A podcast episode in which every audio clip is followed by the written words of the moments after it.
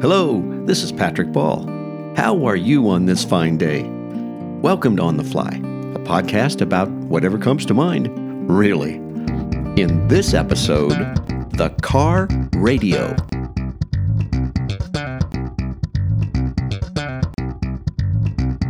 It's possible that your next new car won't have the option to switch between A M and F M radio. Many automakers are now choosing to exclude A M radio from their latest models. Among them, B M W, Mazda, Volvo, Volkswagen, and Tesla have either already removed or plan to remove A M radio from at least some electric models. Ford is going even further, reports the Detroit Free Press, and ditching A M in all new cars, gas or electric. Auto manufacturers typically cite electromagnetic interference as the reason for removing the radios from E Vs. Electric motors can interfere with the A M radio frequencies, making it sound staticky over the airwaves. Let me ask you this. Is that a valid excuse? Let's look at the historical development of the car radio. In nineteen twenty-nine, William Lear and Elmer Wavering drove their girlfriends to a scenic spot overlooking the Mississippi River in Quincy, Illinois, to admire the sunset. Story has it, one of the women suggested that music would make the evening even more special. Lear and Wavering, both experienced tinkerers of radios, Lear having served as a radio operator in the U S Navy during World War One, found the idea intriguing and started dismantling a home radio to see if they could make it function in a vehicle. However, while driving, listening to the radio was challenging due to the electrical components in cars, such as ignition switches, generators, and spark plugs. These components cause static interference, disrupting radio reception and making it difficult to enjoy uninterrupted listening while the engine is running. Lear and Wavering methodically identified and eliminated each source of electrical interference until their radio finally functioned properly. Then, they attended a radio convention in Chicago, where they had the opportunity to meet Paul Galvin, the owner of Galvin Manufacturing Corporation. Galvin and his brother had invented the battery eliminator, a device that allowed battery-operated radios to function on household A C current. Radio manufacturers began producing A C-powered radios as more homes became wired for electricity. Galvin knew he needed to pivot and found his opportunity at the radio convention where he met Lear and Wavering.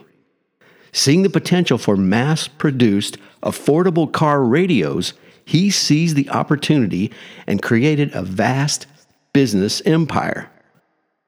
Galvin's factory became the workspace for Lear and Wavering as they developed their first car radio. After successfully installing it in Galvin's Studebaker, he tried to secure a loan from a local banker by installing a radio in the banker's Packard. Unfortunately, the plan backfired as the Packard caught fire shortly after installation, resulting in no loan. Undeterred, Galvin drove his Studebaker to Atlantic City to showcase the radio at the nineteen thirty Radio Manufacturers Association Convention. Unable to afford a booth, he managed to attract enough attention by cranking up the radio outside the convention hall to secure production orders. The first production model of the radio was named five T seventy-one, but its creator Galvin decided to come up with a more appealing name. During those times, many companies in the photograph and radio industries used Ola as a suffix for their names. Radiola, Columbiola, and Victrola, some of the most prominent ones. Galvin followed suit and named his radio Motorola, intended for automobile use. However, despite the name change, the radio still encountered issues. You see, when Motorola was released in nineteen thirty, it was priced at around one hundred ten dollars, which was very steep given that a brand new car could be purchased for six hundred fifty dollars. The country was also amid the Great Depression, making it even harder for people to afford the radio. Installation was also a problem. Two people would have to work on it for several days.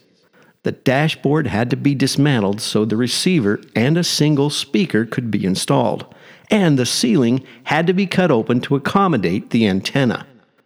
These early radios ran on their own battery, not the car battery, so holes had to be cut in the floorboard to accommodate them.